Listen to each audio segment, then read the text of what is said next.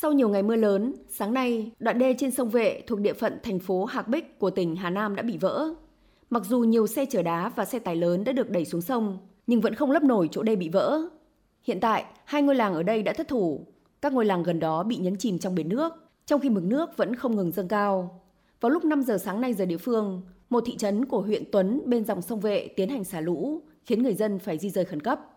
Huyện này đêm qua đã phải nâng mức ứng phó khẩn cấp với mưa lũ lên cấp một, tức mức cao nhất. Con kênh có tên Cộng sản Chủ nghĩa, cách sông Vệ không xa về phía tây, lượng nước cũng đã tràn đê.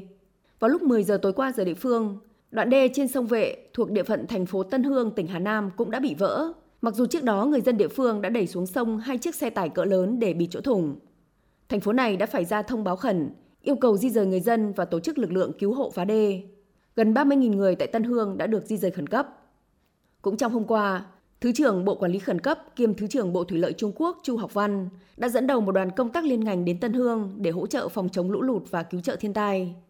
Trước tình hình nguy cấp ở Tân Hương, Trung Quốc cũng đã phải điều động một trong những thiết bị cứu hộ dưới nước tiên tiến nhất nước này, cầu phao cứu hộ khẩn cấp, vốn được mệnh danh là tàu sân bay cứu hộ, có thể di chuyển cùng lúc hơn bốn trăm người đến thành phố này.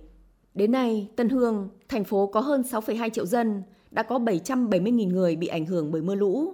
Lượng mưa tối đa trong gần năm ngày qua tại đây đã lên tới chín trăm lẻ bảy mi-li-mét và gây ngập úng nghiêm trọng trong nội đô. Mực nước tại một số làng, thị trấn tại Tân Hương cũng đã vượt quá hai mét.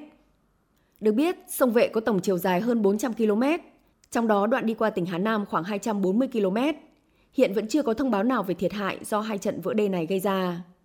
Trước đó, hôm hai mươi tháng bảy, quân đội Trung Quốc đã phải cho nổ một con đập để chuyển hướng dòng lũ trước mối đe dọa chết người sau đợt mưa kỷ lục.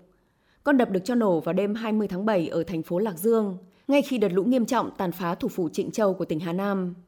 Các chuyên gia khí tượng cho biết, thành phố Trịnh Châu đã ghi nhận lượng mưa kỷ lục sáu trăm bốn mươi tư phẩy sáu mi-li-mét trong hai mươi tư giờ, vượt tổng lượng mưa trung bình cả năm khoảng sáu trăm bốn mươi phẩy tám mi-li-mét của thành phố này.